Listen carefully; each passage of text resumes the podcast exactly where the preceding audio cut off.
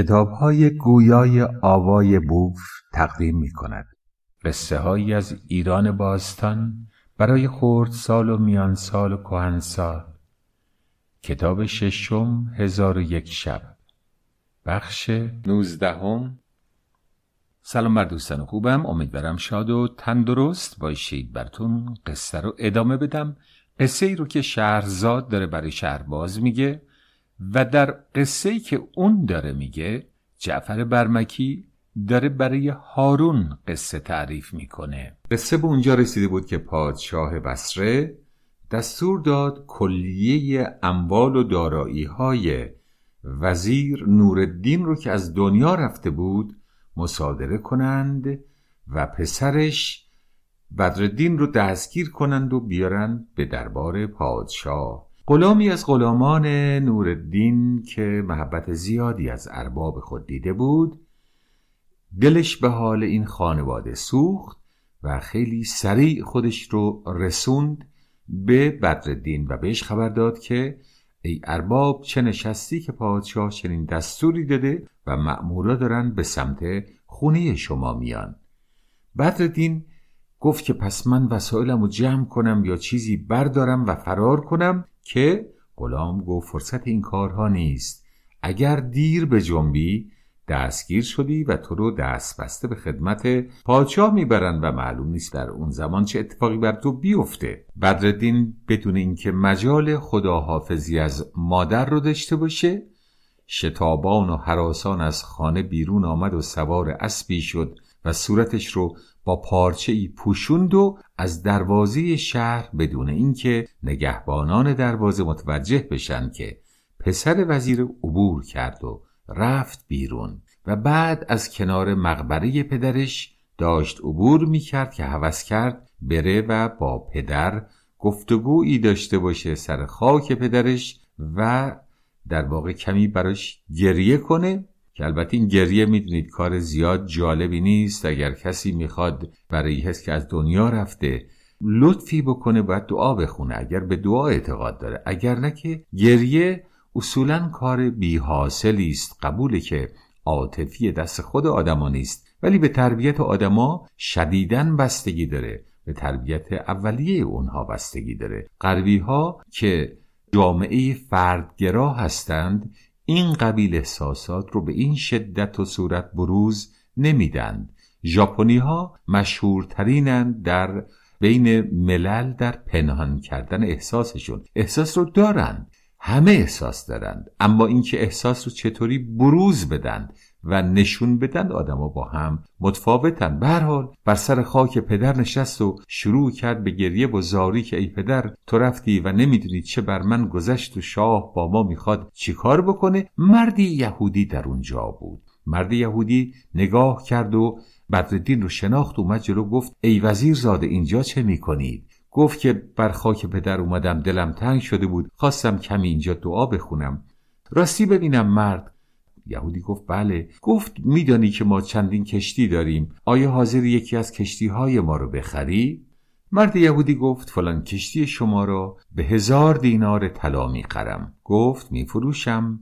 معامله کردند. هزار سکه شمرد و به بدردین داد و گفت اگر میشه ای وزیرزاده دست خطی به من بده. یعنی نوشته ای. قرار دادی نوشت در دو نسخه امضا کرد که این کشتی رو بدردین پسر نورالدین فروخت به این مرد یهودی. یک نسخه از قرارداد رو خودش برداشت و نسخه دیگر رو داد به مرد یهودی. و اما مرد یهودی رفت و در همونجا بدردین نشست و کمی بیشتر گریست یا گریه کرد و بعد همونجا خوابش برد و شب که شد با توجه به اینکه قدیمی ها اعتقاد داشتند به موجودات نامرئی مختلف از خول و دیو و جن و پری و گویا یک پری در اونجا گذرش میفته و نگاه می‌کنه و می‌بینه که جوان بسیار خوشسیمایی بر سر خاکی به خواب رفته. پری بعد از اینکه این صحنه رو می‌بینه پرواز می‌کنه میره توی آسمان و به یک افرید می‌رسه. افرید میگه پری سلام علیکم. این هم میگه سلام جناب افرید حالتون چطوره؟ با هم خوشو بش می‌کنند و میگه که من جوانی را دیدم در اینجا بسیار خوش سیما. میگه عجیبه کجاست؟ میگه بر سر قبری است و در اونجا خوابش برده. من در عمرم جوان به این زیبایی ندیده بودم. افرید کنجکاف میشه به پری میگه بیا بریم تا با هم نگاه کنیم. ما افریت و پری رو در همینجا بذاریم و با هم بریم سری به مصر بزنیم. شمس دین که از سفر برمیگرده گفتم براتون می‌فهمه که برادرش رفته و بسیار پریشان و بسیار ناراحت میشه اما دختری همون گونه که براتون گفتم از همسرش به دنیا میاد و این دختر بسیار بسیار زیبا بوده پریرخ بوده و سیم پیکر بلند قامت سیم یعنی نقره. سیم پیکر یعنی بدنش مثل نقره سفید که به مرمر هم گاه تشبیه می‌کنن مرمر سفید پادشاه روزی دختر رو می‌بینه پادشاه مصر. و میگه ای شمس الدین میگه بله قربان. امر بفرمایید. میگه ما دختر تو را دیدیم و بسیار او را پسندیدیم. با خود اندیشیدیم که بد نیست که او را به کابین مادر بیاوری یعنی که باش ازدواج کنم من. میگه قربان همان گونه که قبلا خدمت شما عرض کردم برادرم نورالدین قرار بوده پسری داشته باشه و این دختر به همسری اون پسر در بیاد. من البته مدت هاست از برادرم بیخبرم اما در جستجو هستم که او را و پسرش را پیدا کنم که با دخترم ازدواج کند. این رو که میگه شاه بهش بر می‌خوره میگه ای نمک به حرام در مقابل درخواست من بهانه میآوری برای اینکه تو را تنبیه کنم او را به مردی خواهم داد که شایسته اش نباشد. این رو میگه و دستور میده به غلامانش که برویدان غلام گوش پشت را بیاورید. میرن. یک غلامی بوده گوش پشت گوش پشت کسیه که ستون فقراتش انحراف داره و کمی بیرون زده. میارنش. میگه که ای نگون بخت سیه روی می‌خواهم تو را خوشبخت کنم. دختر وزیر را به کابین تو در خواهم آورد. وزیر که اینو میشنوه بسیار ناراحت میشه. خیلی بد بوده برای وزیر که دخترش رو پادشاه بده به یک غلام سیاه گوش پشت زشت به خاطر اینکه چندین عیب رو با هم داشته هم عیب ظاهری داشته هم برده بوده هم سیاه بوده. توی فرهنگ اون زمان سیاه بسیار مقام پایینی داشته. برای اینکه از آفریقا می‌رفتن سیاه رو لای اسیر می‌کردن یا رؤسای قبایل میفروختنشون به تاجران برده اونها رو می و در کشورهای عربی که اون زمان ثروتمند شده بودند به عنوان برده میفروختند. گوش پشتی هم که خودش مشکل دیگری بوده به خاطر اینکه آدما وقتی می‌خوان با هم ازدواج کنند سعی می‌کنن کسی رو پیدا کنند و انتخاب کنند که سالم باشه. چرا؟ به خاطر اینکه در کد ژنتیکی ما در مغز ما این سیمپیچی از پیش وجود داره. این برنامه از پیش وجود داره که به سمت سلامت کشیده بشیم تا وقتی که ژنها با هم ترکیب میشن سلول ها با هم ترکیب میشن سلول سالمی به جا بمونه. به خاطر همینه که اگر کسی زرد روی باشه زرد روی به خودی خود ایرادی نیست ولی چون نشانه کمخونی و نوعی بیماریه مردم ازش تا یه حدی روگردون میشن. یا اگر کسی عیب و ایرادی در ظاهر داشته باشه خود اون فرد بیگناهه. خودش واقعا گناهی نکرد. کسی که گوش پشته کسی که ایراد ظاهری داره تقصیری نداره. باز یکی از ایرادایی که در فرهنگ های عقب افتاده به نسبت فرهنگ های پیشرفته وجود داره مسخره کردن آدما به خاطر ظاهرشونه. به خاطر نداشتن موی سر که واژه کچل رو به کار می‌برن که زیبا نیست. کسی که چشمش مشکل کوچولی داره واژه کور رو به کار می‌برن. کسی که کوتاه لقب کوتاه رو کسی که بلند لقب دیلاق رو اینها زیبا نیست. و جالب اینه کسانی که این کارا رو می‌کنند اغلب به خودشونم دقت کنید یه ایرادی دارند اگر در ظاهر نداشته باشند در مغز دارن. به هر حال کشش ظاهری آدم ها به هم به خاطر سلامته. سلامت و هورمون ها گاه شکل و قیافه و استخونبندی چهره آدما رو هم تعیین می‌کنه. بنابراین کسی رو که میگیم زیباست عموما کسیه که از سلامت ژن برخورداره یا بدنش در مقابل میکروب ها مقاومت داره که این خیلی مهمه در کشش انسان ها به یکدیگر. مطالعاتی روی این مسئله شده و به قطعیت می‌توان گفت که زیبایی به نوعی سلامته. حالا قطعا سوال پیش میاد که اگر زیبایی سلامت و کشش ایجاد می‌کنه چرا خانم ها به سمت افراد پولدار کشیده میشن؟ اون هم البته حق دارن به خاطر اینکه کسی که پول داره ممکنه ژنش مثل خودش یک توانهایی داشته باشه که پول کسب کنه. بنابراین زن علاقه داره از کسی بارور بشه که بتونه در آینده پولدار و موفق و مرتوجه بانوان دیگر باشه که چی بشه؟ که این رودخانه ژن انسانها همچنان ادامه پیدا کنه نسل در نسل. اضافه بر اینکه کسی که پول داره می‌تونه امکانات زندگی بهتری رو برای اون زن و برای بخصوص بچه ها ایجاد بکنه. آدم ها رو به خاطر این مسائل نباید سرزنش کرد. هرچند ممکنه کسانی موافق نباشند. اونایی که موافق نیستن می‌تونن این کار رو نکنند. شبی که بدردین روی خاک گور پدر به خواب رفته بود شبی بود که داشتن دختر اموش رو برای یک سیاه گوش پشت عقد می‌کردن و قرار بود او شب باهاش ازدواج کنه.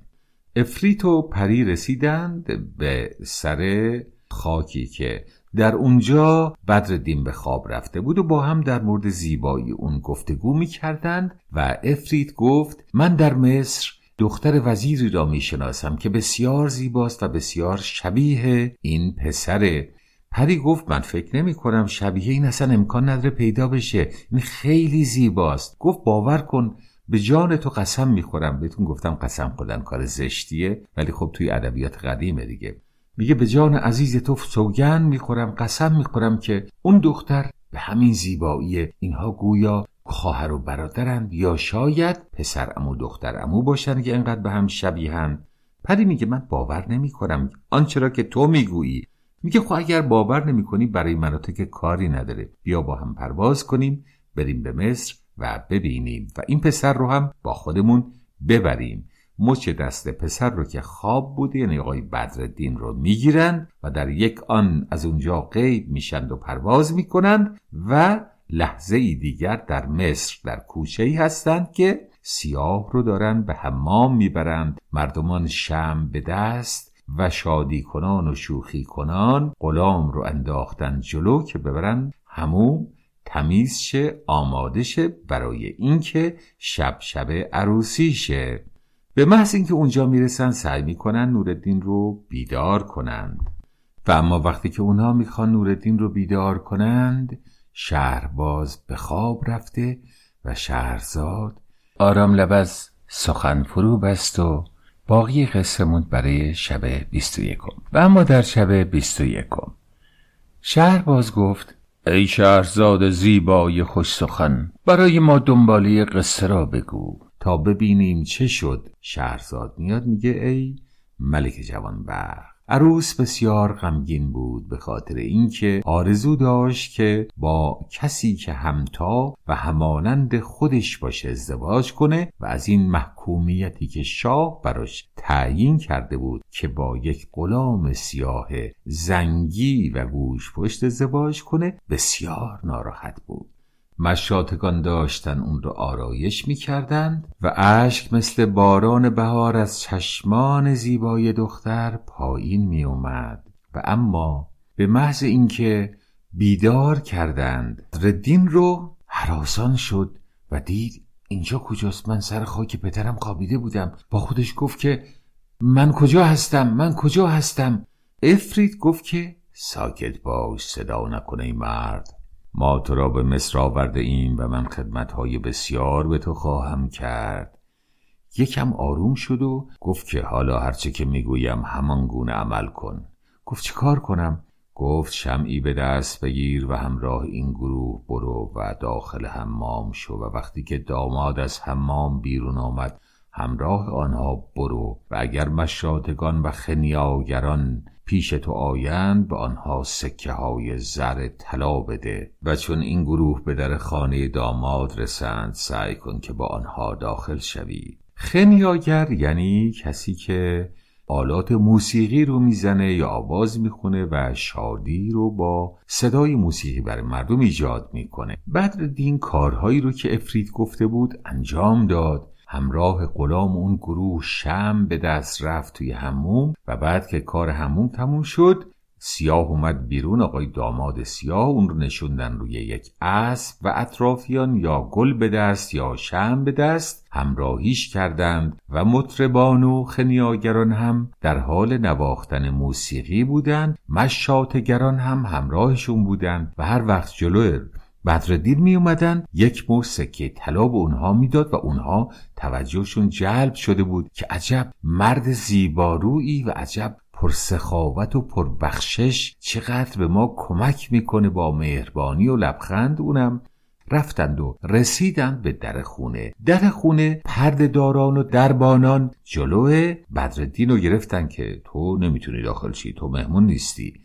اما خنیاگران ناراحت شدند و گفتن اگر این نیاد تو ما هم نخواهیم اومد. و وقتی که دیدن خنیاگران اگر نیان ساز و ضرب و آوازی در اونجا نیست و مجلس عروسی سوت و کور خواهد بود قبول کردند که وارد شه.